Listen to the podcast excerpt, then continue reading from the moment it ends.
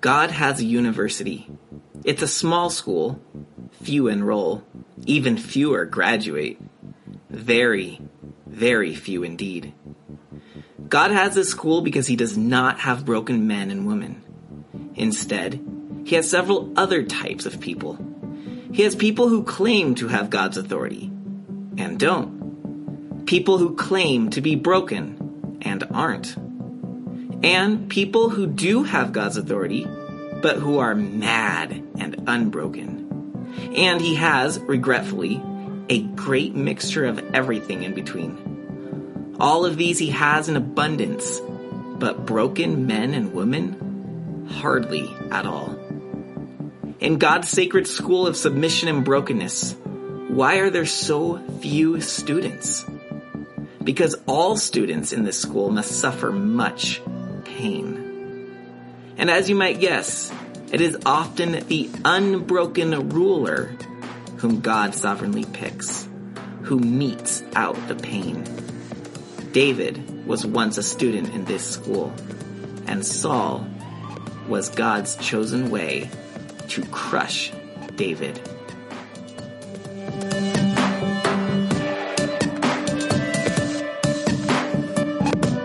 Hello, everyone, and welcome to B-Sides. This is the episode for 1 Samuel chapters 18 through 31, How to Duck Spears. That opening was a quote from A Tale of Three Kings. And as you've heard me say before, and as I said at church, please read that book if you want to see the story of David in a way you've never seen it before.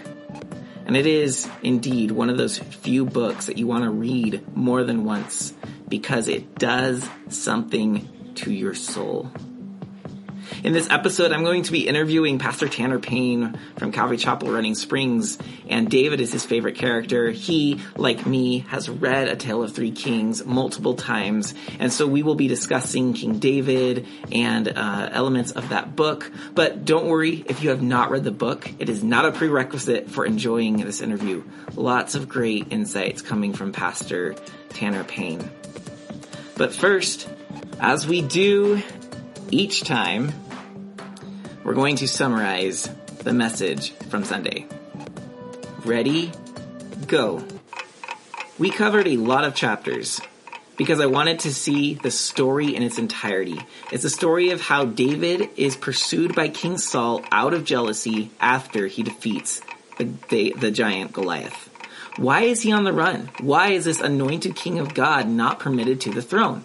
Because God has a plan to break David, to teach David how to use real power so that when he reaches the throne, he will not rule like King Saul. There's a King Saul in all of us. And if, in order for us to rule effectively in God's kingdom, that man must die.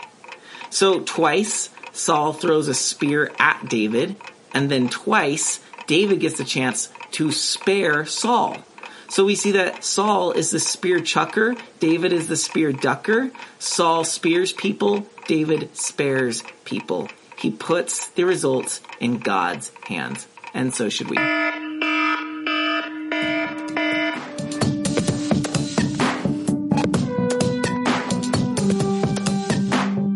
right, I'm here with Pastor Tanner Payne from Calvary Chapel, Running Springs. Tanner moved up here uh, over two years ago to take over Calvary Chapel Running Springs, and before that, he was involved with Patmos, a Bible college boot camp, uh, for over four years, and he's still part of that. And so Tanner has come uh, to talk to us about King David, whom Tanner you've said is your favorite character in the Bible. He's my favorite. He is. so as we go through David in Samuel, um, I first person that came to mind was Pastor Tanner. so Tanner, I want to know what was the first, what first drew you to David? Um, what first drew me to David? Uh, man, I, I, started reading First Samuel shortly after I got saved, and and I think uh, not to be cliche, but that he had that heart after God, right? He just loved the Lord, and I could go on and on about things that drew me to David, but he was just real with God. Like he, he wasn't putting up a front, though he made his mistakes. He had his shortcomings. Um, he was he was transparent with the Lord. He was brutally honest. He came to God when he sinned. He didn't think he was uh, more righteous than thou. He he was just real with the Lord and and just how he lived his life and led and sought to please God. Uh, it was inspiring to me. It was encouraging. Um, Why was it encouraging? it, it's just encouraging that you know God, though he he calls us, yeah, be perfect, for I am perfect. There's a reality; none of us are perfect. And David, he, he shows us the the the reality of the human nature and and that we do make mistakes and we do fall short but God loves us anyways. The the grace that we see in David's life is is just uh, uh, amazing. It's uh, very similar that we to, to, the grace that we see throughout the the New Testament. Um, God has always been a God of grace but we see that in David's life that there is redemption when we fall short and we make mistakes. And uh, I just I just love that about the character of David even though he fell. He made a bunch of mistakes. It wasn't just yeah. with Bathsheba and Uriah, uh, but he always knew where to look, and he knew where to, to, to look back to God, and that God was always going to be faithful to to pick him back up and put him back on his feet. I, I like one of the things you were saying about him uh, earlier is. I, the word came to me authenticity. Yeah, no, David perfect. is an perfect authentic word. person. Yeah. Like, yeah, he's real with God. Right. This is how I feel. This is yes, right. I messed up. Um, because uh, when we looked at King Saul, we noticed how inauthentic that yeah, he's is. fake. Yeah, yeah, he's yeah, all about fake. like I'm taller than everybody. Right, right, right. Looking, it's all about the image. Keeping, yeah. yes, right. Keeping that image and yeah. that status up. Yeah, that's a that's such a powerful lesson. I think David uh, draws us into is yeah. this authenticity. Yeah, and thinking about that. Um, you remember when Jesus says in Matthew chapter 7 that there will be many uh, on that day that call me Lord, Lord, and he says, I never knew you, depart from me. He doesn't say that uh, they didn't know him. He says, I never knew you, meaning I never got real with you, or you never got real with me. I, I never experienced you. I never had an intimate relationship with you. Wow. It's not that they didn't know God. It's it's that God didn't know them. They they never were transparent. They were never authentic, uh, mm. which I think is is is exactly what you were just saying with David. He was real. He was authentic. He got real with God. He was transparent. He admitted his flaws, as he said. My sin is always before me. Like it, I I know who I am. Yes. I know I'm fallen and I'm in need of forgiveness. You know what's so cool about that is we are drawn to Psalms where he's honest yes, like that, like absolutely. Psalm 51. Yeah. You know, creating me a clean heart after he sins.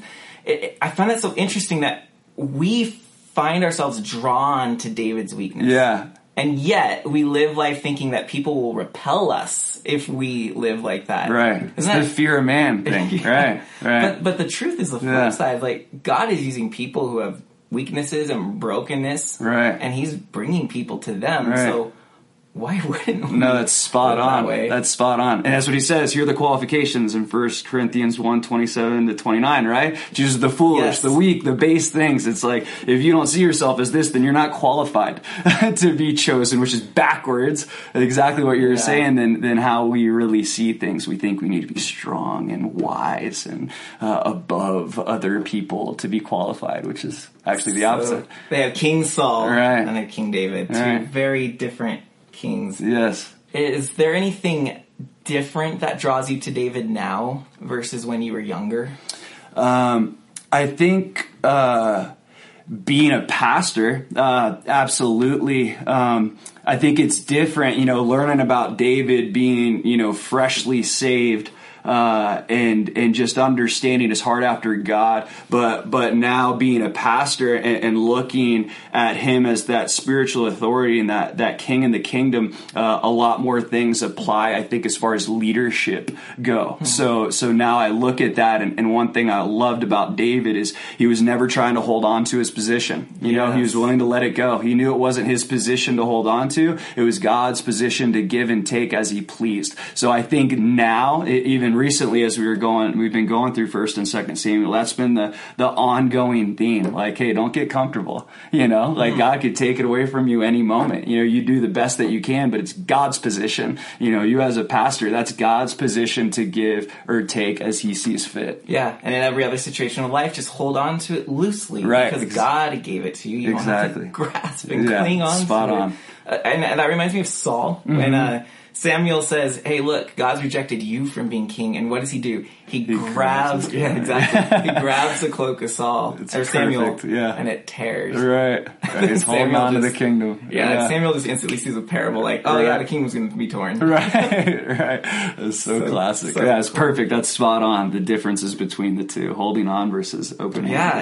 yeah, yeah. Now, so you mentioned uh, you're teaching Samuel um, at, at Calvary Chapel Running Springs. That's Mm-hmm. Yeah. on Wednesday nights, Right, correct. So your midweek study, you're going through that book verse by verse. Mm-hmm. What has Samuel uh, taught you? What, what what's the message you're taking out of that in your life? Um, so I would say, you know, both First and Second Samuel, because we know in the Hebrew it's one book, right? Samuel. Yeah, I always have the habit of right, right. Samuel. It is. Yeah. That's what it is originally. Um, uh, I think one of the huge.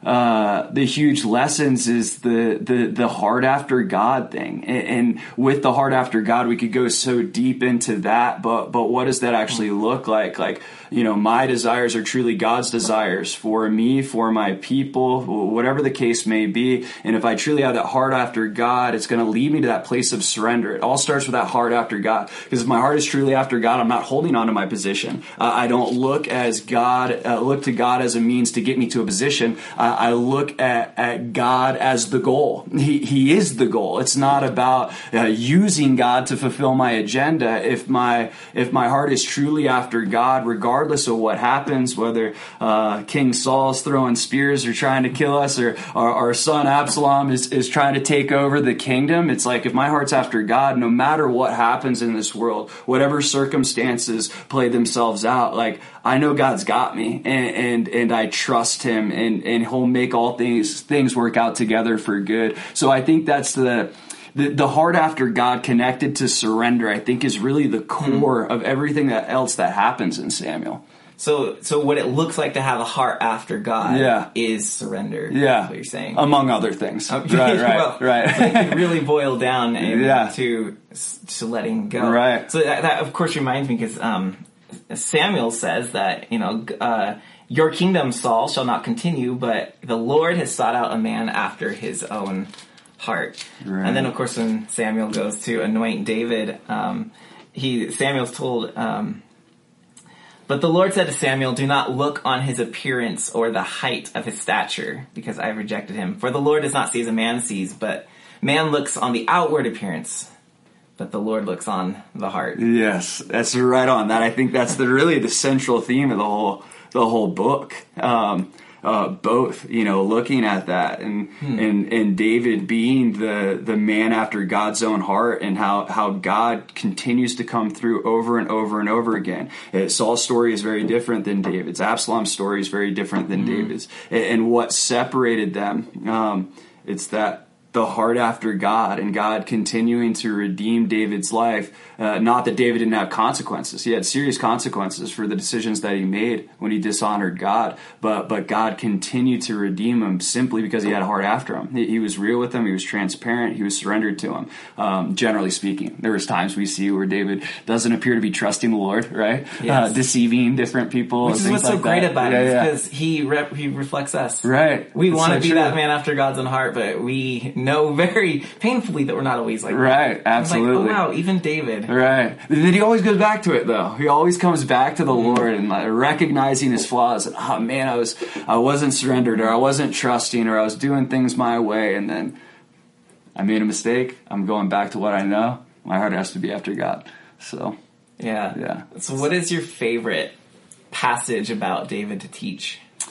Uh, favorite man, that's a didn't think about that one. Uh, the favorite passage to teach. Um, there's so many things going on in my mind. Well, maybe you got two or three. You yeah, know, like if we were, you know, one of the things, uh, like one of my favorite things about uh, David, as far as you know, a passage to teach. David and Goliath is always an awesome one, um, but I'm but not going to use that You one. fear it's cliche. Yeah, it is cliche. You know, I, I think you see so much of David in the reality of that heart after God sustained at the end of his life when Absalom comes after him again. Uh, or sorry, you know, another king uh, comes after him. Absalom raises himself up. He steals the throne. And, and David, because he's so genuine, even after all of these years of being king, uh, he's so genuinely concerned for his people that he doesn't allow a civil war to happen in Jerusalem because he doesn't want Jerusalem to be destroyed. Uh, he doesn't take the Ark of the Covenant with him. He sends it back. He wants what's best for the people. And and one of the awesome things also about that is we know that God shaped David as his man, as the future king of Israel in the wilderness when when David was fleeing from Saul. But David didn't outgrow the wilderness, meaning that it wasn't like one time around the wilderness was enough. Even in his old age, God had work to do. And he needed to bring him back to the wilderness because he wasn't done with his king yet. And it's just so humbling to recognize it's not like we're ever going to be at that place when we're older and like, We've made it. We're a seasoned saint. No, God, He takes us through the wilderness time and time and time and time again to perfect us. But David wasn't above that. He, he recognized, hey, God's taking me back to the wilderness. If He wants to take the kingdom or He needs to produce something in me, uh, whatever the case is, I'm going to trust God. So recognizing that that He wasn't above the trials, He wasn't above testing from God. That that God, even towards the end of David's life, had a work to do in him. So that's one of my favorites for sure. That's such a powerful passage. And he said, it says, we are not seasoned saints. Right. Rather, we're saints who go through seasons. Yeah, that's a good one. That's a great way to put it. That's yeah, a great meaning way to put it. um, we, we might go back to the wilderness at times. Yeah. Not, not necessarily because we've failed, but because God has something more to teach us. Absolutely. There's another level of leadership Right. growth or maturity to reach. Right. Uh, I thought that's just such a powerful insight there. That yeah, he he he went through the wilderness under King Saul. Yeah. suffered dodging spears and being slandered and being withheld from his true calling of being king. Right. And yet, through all that, it makes David the king he is. But then, even when he's at king, it's not like, well, I've arrived. I'll just Right. kinda coast through the rest of this. Right. God's like, dude, there's one more chapter left. Right. And you need to be prepped for this. That's so right. Get off the throne, Spot man. on. Yeah. I mean, that's powerful. Wild. That, that of course, uh, comes to the heart of a book you and I both have read more than once, more than three times, Mm-hmm. Right. maybe more than four. Maybe. Um, A Tale of Three Kings. Now, many listeners have heard me um, talk about this book more than once, but uh, here we actually come to the passages of the Bible where this book takes place. Yes. And um, I just, what what is it about this book that causes someone like you, someone like me, to return to it again and again? I think uh, a lot of it is, you know, um, there's always room for growth. It, obviously, some of it is just the writing and how it's portrayed in that play type setting that's just intriguing. But the lessons, Yeah. So the book, the book, Yeah. it, it, it, takes place like you're watching a play. is that what Right, saying? right, right. I love that how the book is written, but the message in, in the lessons that we can learn through that over and over again about leadership, Re- regardless of what season you're in. You don't need to be a leader to read A Tale of Three Kings. Absolutely. Uh, the the first time it spoke to me was actually uh, shortly after I got saved. I, saved. I was in a ministry called Calvary House, and it was a very strict ministry, and and you were asked to do some some very difficult things. Uh, and the first time I read it, it helped me understand how I'm supposed to respond to authority. I wasn't even looking at it as a leader. I was looking at it as David submitting to the authority of Saul, and and, and recognize, hey, whatever this person asked me to do, as long as they're not asking me to sin, I'm called to submit to that authority. And God sees that, and He's going to honor it. Why? Because when we submit to the authority of man, we're submitting to the authority of God. So I think even in different seasons, it speaks different lessons. Um, again, not it's not uh, necessarily about being a king. It's about you know submitting to authority and how God uses and chooses broken vessels. Uh, and there's so many other lessons in there, but I think that's what it is So for me. There's different things that speak to me uh, more depending on what season I'm in. Um, so those are those are just a few of the things that I think. yeah. So okay. So for those who aren't familiar with the book, this is a book that is under hundred pages. Mm-hmm. You can, Easy read. You can read it quick, Right. but I, I would suggest you don't. Yeah. Uh, because it's a book you want to absorb. There is every chapter is super short, a page, two pages, three pages at most, right? Yeah. Um, yeah, it is very short. and uh, there's like I think there's 26 chapters, so you can I can't go- remember how many Go through this in about a month. Take a chapter a day and just soak it in.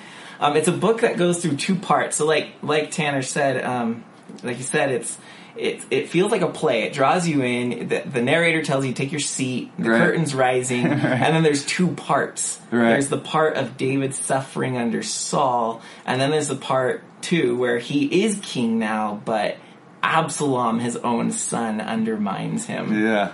Yeah, so that's uh that that's how the book goes. Um so when Saul's king, Saul abuses David, right? Right. And that's what you're talking about is learning how to submit Mm-hmm.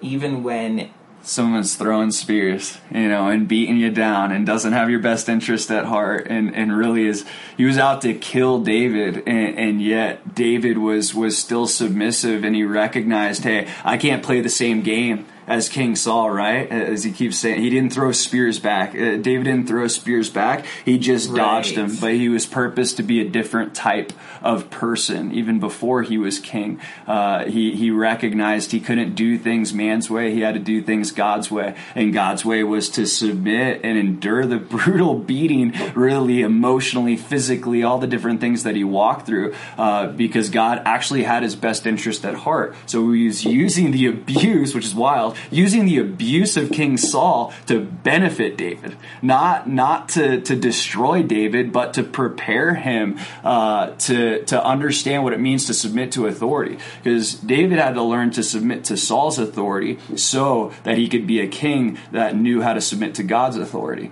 Um, and and there's so much there, but it's just so powerful. It, the lessons never get old. never Yeah. it's so relatable. It, it, it teaches us what everything in our nature doesn't want to do. Yeah, right. like the whole sp- spear throwing thing. Yeah. There's this moment in the book where, uh, actually, I, I, I pulled it up right here. Yeah. So David had a question. What do you do when someone throws a spear at you? Saul had just tried to like Right. pin him to the wall, right? Right.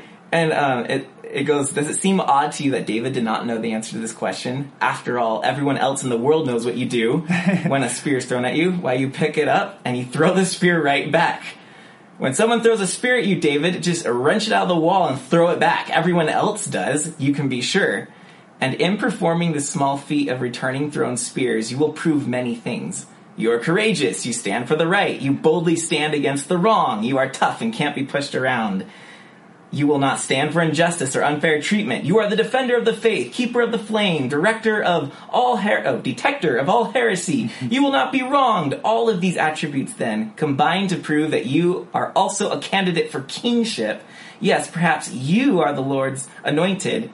Then this, after the order of King Saul Yeah, there's the blow. which is like precisely the king we don't want to be. Right. Which is what you were saying. Um, we will undergo King Saul because God's, and I think the book says it something like this, because Yeah. God is driving King Saul out of our Right. heart. Oh, and I love that you brought that up. That's such that's that's so spot on. He's trying to purge the Saul in David, uh, which is absolutely necessary because Saul was the people's king. He was the the king that the people wanted, but he wasn't the king that God wanted. They wouldn't wait for the king that God wanted. Um, so to recognize, you know, David, he he couldn't be just the p- king that the people wanted. He had to be the king that God wanted. In order to become the king that God wanted, God had to purge the king that the people wanted out out of his heart. Right, the King Saul, just as you said. Yeah, It was what made David so great was the part that many would never want to go through. yeah, right. That he went through the valley of the shadow of death. Right.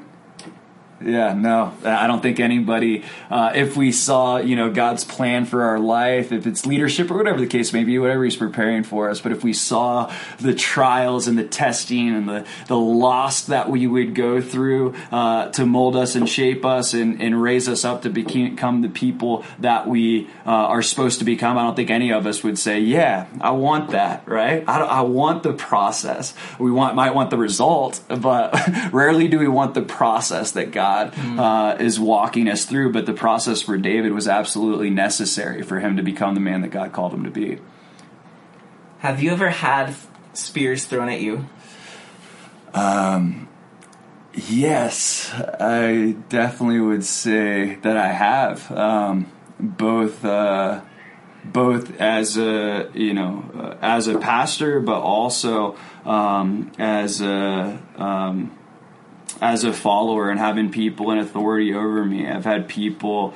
Uh, do some really messed up things, say some really hurtful things, um, uh, give me what punishments that I don't believe fit the crime. There's so many different kinds of spears, right? Uh, and there is the reality. It, does come back to the book recognizing, hey, okay, even though uh, I think that I was treated unfairly or I was treated wrong or this punishment when I was uh, under certain people in ministry, it didn't fit the crime, whatever the case may be. But taking that step back and looking at God's sovereignty through the situation. What's God trying to produce in me? Uh, and recognizing He's trying to produce that, that endurance. He's trying to produce that perseverance. Uh, we always have to filter it through the life of Jesus. Jesus was, was treated unfairly uh, so many different times, but but he endured the cross, despising the shame. Uh, so so when we look at that, uh, I think the spears that are thrown they look different uh, earlier in my walk uh, than they do now, but there's always spears.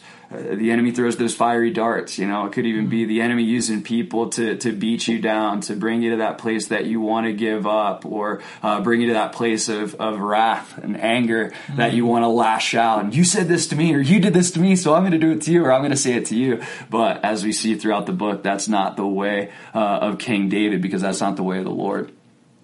How how do you not throw spears back? Um, I wouldn't say that I never throw spears back. well, you know, I didn't ask if you ever did. yeah, but um, I know, I know because because of the maturity and what God's doing in your life, there there has been a season when you didn't throw it back. Right, correct, and that's made you who you are. Yes. How, yeah. How um, did you do that?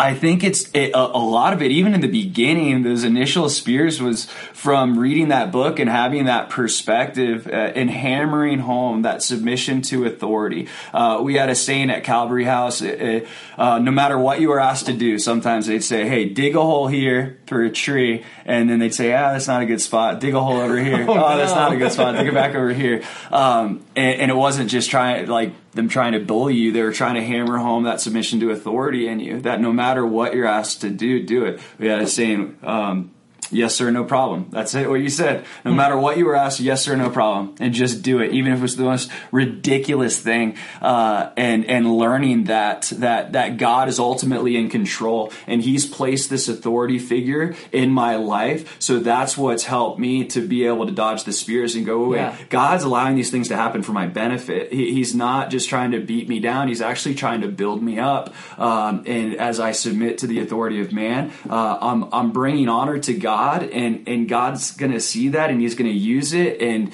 uh, He is using it to prepare me for for whatever mm-hmm. happens in the future. It's so easy for us, especially in ministry, when you're pouring your heart out into people and you're investing into people, and um, sometimes they. Uh, they throw spears at you or, or, or, or question you or, or, undermine you or whatever the case may be. Um, and and sometimes that can hurt. But uh, I think one of the challenges is to uh, and you know not take everything so personally to recognize regardless of what this person said god's in control. It reminds me of Shimei you remember Shimei the guy that was a descendant of Saul? And when David was, was throwing fleeing, rocks? Yeah he was yeah. throwing rocks at David. He was cursing David. And Abishai says David let me go cut his head off right? And David's like no no no. You know what if the Lord sent him to to throw these spears right? Oh, what if the Lord sent him to, to to ridicule me to see how I'll respond? Am I the same uh, am I the same guy that was referred to as a man after God's own heart, or, or have I changed somewhere along the road? So we see the spears being thrown at. Um, at David into the end of his life, and the reason that he was able to accept it is because he recognized God is in control. But what if God sent this person to do this to test me? You know, this is Mm-hmm. another test to be passed. And I think that's what helps, rec- seeing the sovereignty of God in it. Um, You know, uh, But yeah. don't, don't you think there's ever a line, though, that is wise to draw um, in submitting to authority? That sometimes, yes, there's authority we don't understand, Right. And it's it's King Saul. Yeah. Mm-hmm. God's put it there for us to learn from. But is there ever a time when we have to recognize? I don't. I think this leader is unhealthy for me. It's creating damage to me. Um, it's it's abuse. Uh, Yeah. Is is there a line we should draw? So I think um, the only way to know that line is through prayer, right? We see throughout the Bible. Okay, so we don't get to choose that. You're saying, Right, it's it's up to the Lord, right, and His Okay, so- so sovereignty. prayer. Yeah. Uh, hey, you know, and we could look at a bunch of different situations, but we see throughout the Bible we're called to submit to authority unless that authority asks us to sin, uh, and we see that in the Book of Acts and other places. In Acts chapter four, remember the Sanhedrin told John and Peter not to preach in the name of Jesus, and they said we can't do that, Ah, good right? They, Okay. they they recognize no no no. This is it's a sin for me not to to share the gospel. So i must share share the gospel. They were compelled to share the gospel. And yet, when they were punished for it, they submitted to it. Right, they endured the punishment. Right, they did So endure the go. punishment. They- That's they it. What gives you both sides. Right, right, right. Absolutely, they endured the punishment, but the punishment wasn't them sinning. The people that were punishing them were sinning, but Mm-hmm. they they they submitted uh, to the governing authorities. So Mm-hmm. um, so I think it's easy for us to. To, to, to leave a job or to, to leave a ministry situation if we just feel like we're being treated unfairly. But suppose God has you in that situation because he's trying to do with you what he did with Saul and King David. And if you bail out, you're just going to have to learn the lesson a different way. Um, not to say that, hey, you know, uh, there's certain uh, physically abusive situations or, or certain extreme situations that yeah, you should, in wisdom, get out of that position. Uh, but that line again, uh, I think, can only be discerned through Yes. prayer and recognizing, hey, um, what does God actually want me to do in this situation? So, in other words, every king in our life is the king God sent to us, Mm-hmm. Unless he makes it clear that it's not. Absolutely, it's a good way to Because. I think our nature is to quickly judge. Oh, I don't like him. I don't want to serve him. right, And this is what God is trying to show us through David and Saul. Right. Is no, no. Sometimes I'm putting a king you don't like in your life. right. Because I don't want you to be like him. Yeah, exactly. Yeah, and, and what often happens is I find uh, with people and conversations and experiences where like, oh, I don't like this specific king or this leader, so I'm going to leave, and then you're just left with the worst one. Right? It's like, oh man, I was better off with that person. You know, the grass is always greener on the other right side. at the same time. We're so corny.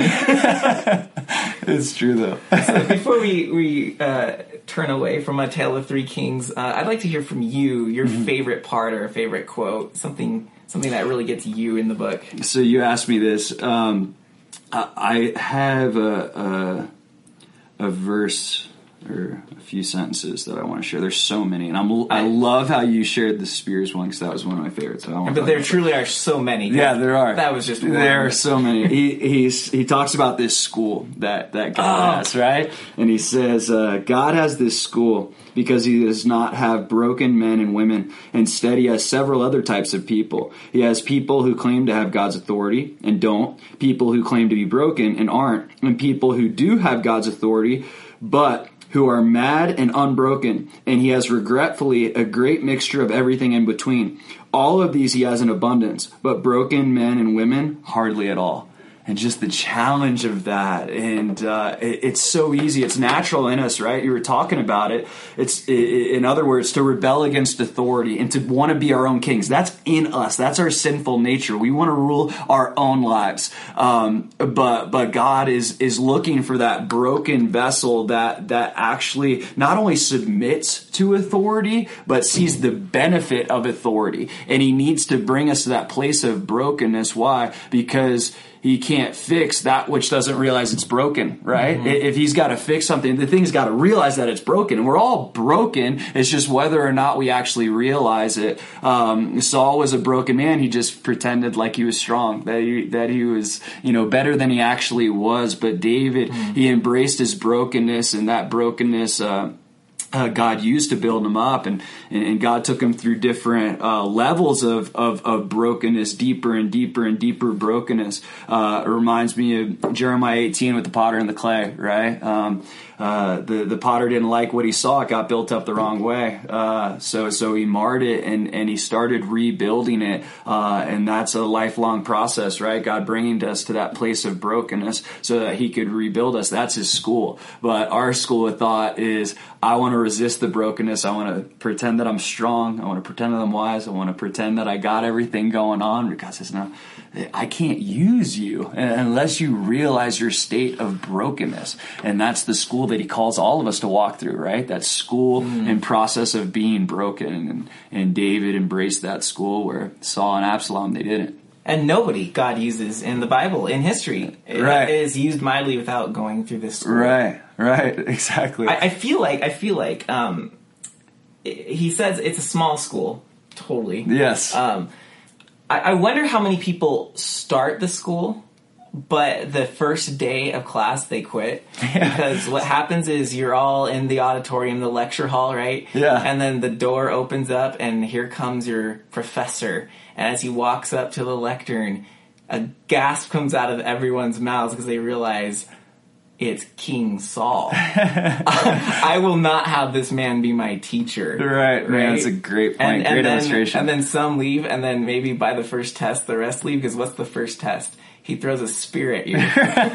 you gonna dodge it or throw it back? And everyone flunks because they throw it back. yeah, no, it's a great point. I wonder how that would play out, like in a church setting, right? And how many people would throw the spear back? Probably the majority, like he says. Well, and, and yeah, and and you've done it, I've done it. Yeah. And the point is not that once we throw a spear back, we're disqualified, but is that um, we just haven't gotten to the point of learning that that's not the best way. Right. Because unfortunately, we often have to, we do what the human nature wants to do, and then we're like, oh, that doesn't work. I'll do what God wants me right. to do. no, absolutely. And even David, he was, he almost threw a spear. I mean, you could talk about, I mean, with Uriah or all that, but you remember in, I think it's 1 Samuel 25 with Nabal that insulted him? Yes. Uh, oh, yes. And, and, he, that's a spear. Uh, if anything's a spear, that's a spear. Who, who is the son of Jesse? Like, he's a nobody, right? He's David even, wanted to wipe him right, out. Right, David was going to wipe him out. He was going to throw the spear back, but thankfully God sent Abigail, gave him all that wisdom, and uh, he recognized that if he made that decision to throw the spear, he would. I mean, let's just say he he he very likely could have prevented himself from becoming the king in general. Because what happens if King David is killing all his people? You know, like can can God justify putting him in that position as king? Mm-hmm. You know, God knew how it was going to all pan out in His sovereignty, but but that's what Abigail's getting at is if you throw that spear at Nabal, um, you're not being the God that uh, the the man that God has called you to be. You're you're being like a King Saul would be an illustration there. So yeah, that's that's we're all prone to do it. Doesn't mean that it's okay. And if we throw a spear one time, like you said, it's like no, it's a lifestyle. Hey, recognizing you, we're, not called to be a spear. The spear throwers, right? You flunk. There you go. you, I was gonna say you flunk a class, you can yeah, re-enlist. Right. No, very good point. So That's a very good it's point. Just about God is just He's like, hey, I got you on this earth for I don't know 50, 100 years. Yeah. Just pass eventually. right. Right. Right. but exactly. the sooner the better. Yes. No. Great point. Um, if if David was to sit in our congregations what do you think he would say to us, and and, and what do you think he would uh, what what kind of practical advice do you think King David would give to our congregations? Ooh, that's a good one. Um, man, practical advice. Well, you can read most of the Psalms and see some of the practical advice that that he gives us. Um, but I, I, think that's a big a big part of it. it okay, you, you, even look at the New Testament. You know, one of the greatest things that Jesus uh, warned the disciples of in his last week on earth is in Matthew 23. He said, Don't be a Pharisee, right? Don't put on the mask. Don't pretend that you're something that you're not. And, and just as we were mentioning in the beginning, like that's what separates David from everybody else. Um, all the other kings was he was real with God. He was a man after God's own heart. He, he wasn't afraid to be vulnerable. He wasn't afraid to dance when people even threw spears at him. He wasn't afraid to get on his face and worship. Um, it, it was like when he was with God, there was no one else in the room. And it was between him and the Lord, and it wasn't about putting on a front. It was about sincere, genuine worship, and, and not just praising with the lips, but living it with the life. And and that's uh, I would think that'd be one of the things like to be sincere, be real with God. Wearing a mask in front of God, you know, uh, you might be able to fool people for a little bit, but you're not fooling God by wearing the mask. Like He wants you to get real with them. And I think in the church, there's always the tendency because of uh, fear of man to fall into hypocrisy. Uh, I don't want people to know who I really am, so I wear the mask. I, I, don't really, if they knew the real me, maybe they wouldn't like me, or they wouldn't talk to me, or they wouldn't be friends with me, or they wouldn't sit next to me in church. And it's like, no, come, come as you are. And I think that's one of the, the central themes that we see in David's life. He came to the Lord as he was in his state of brokenness when things were good, where things were bad, but once again, he was authentic, as you mentioned earlier. What about you? What, do you, what would you say? Oh man, you're turning the table. uh, that's a really good question. I wasn't either. It's um, a really good question. I would think. Well, you know, um, I was I was actually this morning before I came to meet with you. Um, I, w- I was preparing.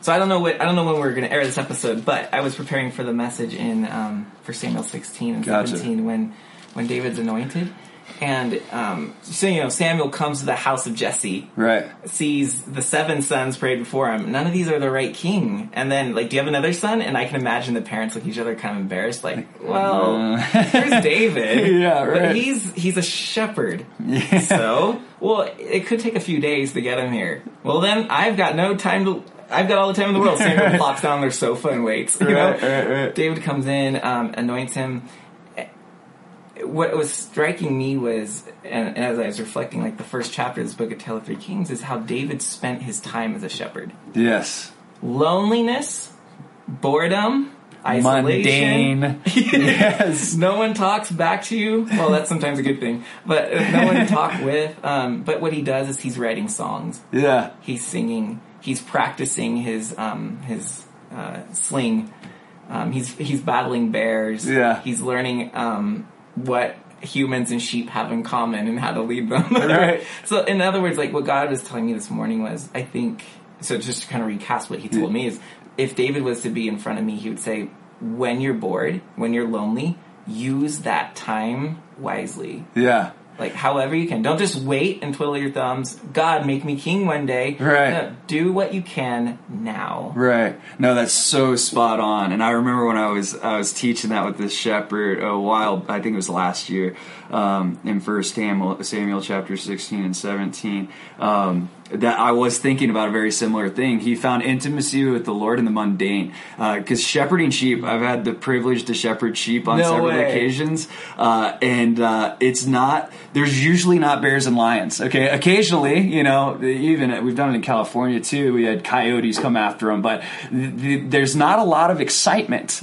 you know, if something comes after them, that's exciting, but that those situations happen very rarely. So David mentions the bear and the lion, but that's not the norm, okay? The norm is, okay, I could just sit here and twiddle my thumbs or I can make the most of it. He was able to find intimacy with the Lord in the mundane. And, and we look at the Lord, you know, he's not, he's not, looking at just all the big things that we do. He's he's looking at the little things. Yes. Because if we can find him in the little things, we can find him in the big things. Um, and did, did Jesus say something that if you're faithful to little, right. people, then God knows now. Okay, you're ready to be king. Right. the little things well. Right. Exactly. You can't you can't defeat Goliath with a, it's not a lucky shot. Right. Exactly. David obviously did that shot ten thousand yeah. times. He made the most of his time. It's Yeah. such a good point. It's spot on.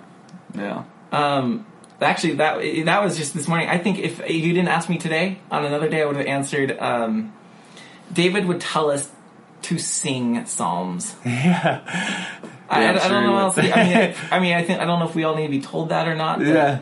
man, I think sometimes we do. a great psalter, Yeah. and and it's it it backs up what you said that David speaks to you is authenticity. Yeah. Don't be hypocrite because the psalms are not hypocritical. Right. they take the mask off and even say, God just killed them. Like, Yeah. whoa, you can't pray that. Right. What's going on here? Right. But he's real. It was on, it was on his heart. Yeah, I, I think uh, getting your rhythm, your dance in step with the rhythm of the Psalms. Yeah, it's that's a great point.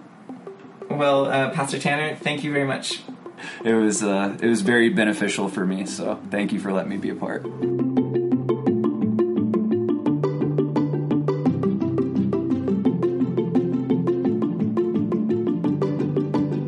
From A Tale of Three Kings by Gene Edwards. Two generations after the reign of Saul, a young man enthusiastically enrolled himself into the ranks of Israel's army under a new king, the grandson of David. He soon began hearing tales of David's mighty men of valor. He set out to discover if one of those mighty men might still be alive and, if so, to find him and talk to him. Though he calculated that such a man would be over a hundred years in age. At last, he discovered that, sure enough, one such man still lived. Having learned of his whereabouts, the youth hastened to his dwelling. Anxiously, if not hesitantly, he knocked on the door. Slowly, it opened.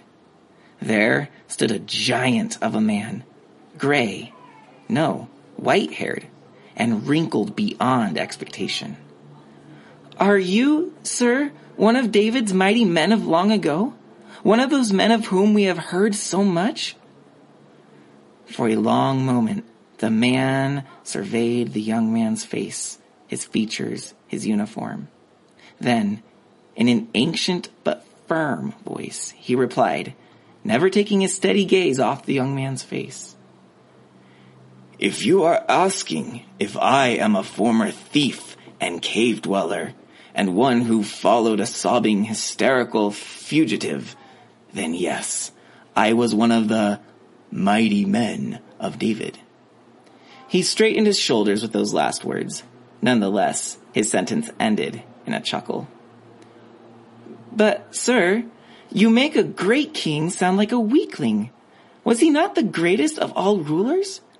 He was no weakling, said the old man. Then, sizing up the motivation of the eager young man's presence at his door, he replied wisely and softly, Nor was he a great leader. Then what, good sir?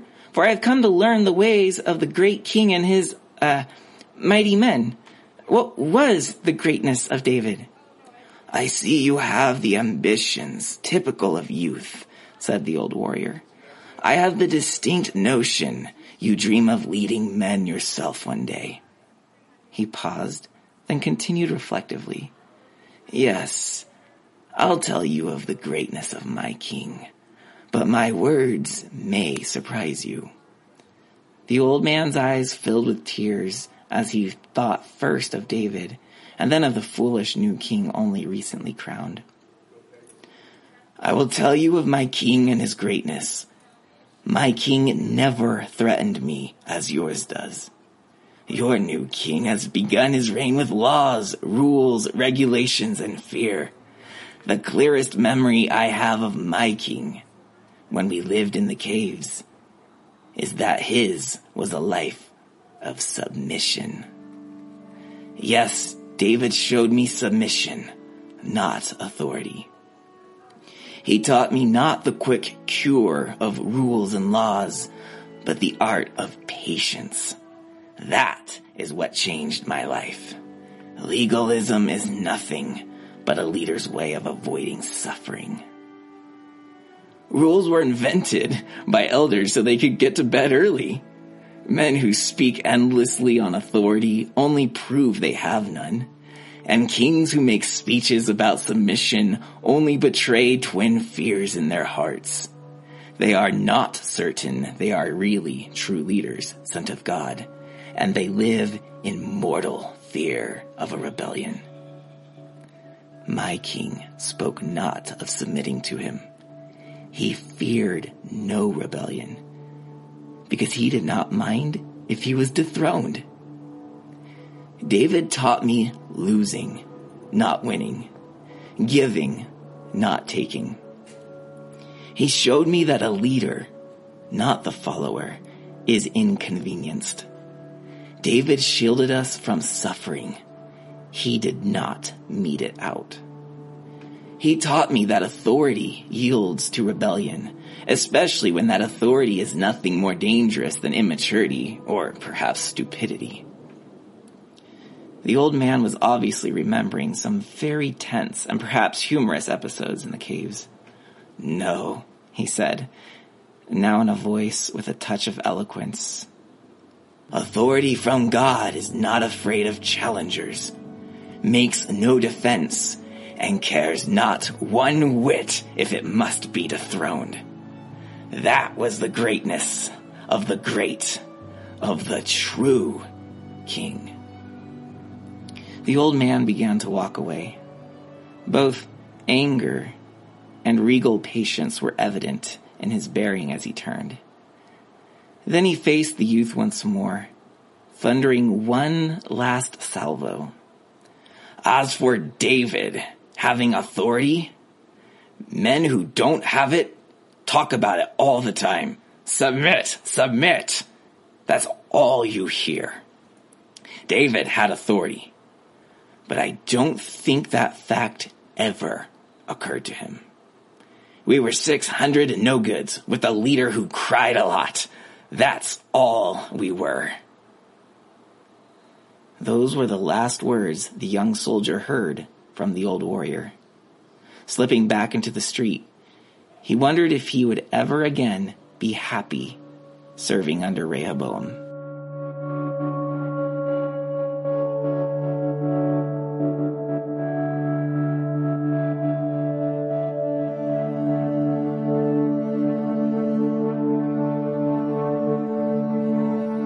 And now for our preview. So we just finished 1 Samuel. We'll be entering 2 Samuel this upcoming week. As said before, 1st and 2nd Samuel are actually one work in the Hebrew Bible, just known as Samuel. We have them in two pieces because each fills the length of a scroll. So the Jews, when they had scrolls, would have had Samuel in two parts, but they saw it as an, as an entire work. So I've often referred to it just simply as Samuel. So as we finished 1 Samuel, we'll be entering 2 Samuel. 1 Samuel looked a lot at King Saul and David's suffering under him. 2 Samuel will now look at King David and his reign and how he's the greatest king of Israel because of what he went through in 1 Samuel. And if we think that David's sufferings in 2 Samuel are gone, you're wrong. His son will rise up against him next. Absalom. And he would have to practice yet again the art of letting go of his throne. And this happens because David sins with Bathsheba. He takes her. Uh, we may even say he rapes her. It doesn't say that, but we don't necessarily see consent. And what is a young lady to do when the king wants you? Um, I think it's fair to say that he rapes her. And that sets forth a downward spiral for David. Um, yet he's still rec- recognized as one of the greatest because that was his that was his downfall. That right there. So as you read Second Samuel and the chapters that come up, uh, we're going to see God's love for David, David um, as a good king, but then we're going to see that David does have his flaws, like every one of us. And that that friends is the encouragement as we read Second Samuel. It's that even the greatest king of Israel had merely human flaws. He's a mere mortal. David was not good with his kids. He was not a very good father to them. And that uh, is also in part why Absalom is able to revolt. Uh, so the encouragement there is that um, becoming great in God's kingdom has nothing to do with being flawless. And I don't just mean, I think we all understand that sin is going to come and go, but um, just even flaws within your ability to do things. David couldn't father very well. Um, and ordinarily we would see someone like that and say, well, you need to man up to your role. Um, but David was good in other things. And he wasn't a horrible father, but he just seemed to have a hard time. One can imagine that the king doted on his children a little too much. Like, like the king could see no wrong in his princes. Um, so he just, he didn't, he didn't father in a way that would raise them to be good kings. But, but, one slipped through the cracks, as you'll see in First Kings. Solomon, who, by the way, was the byproduct of David and Bathsheba. Hope you enjoy reading 2 Samuel.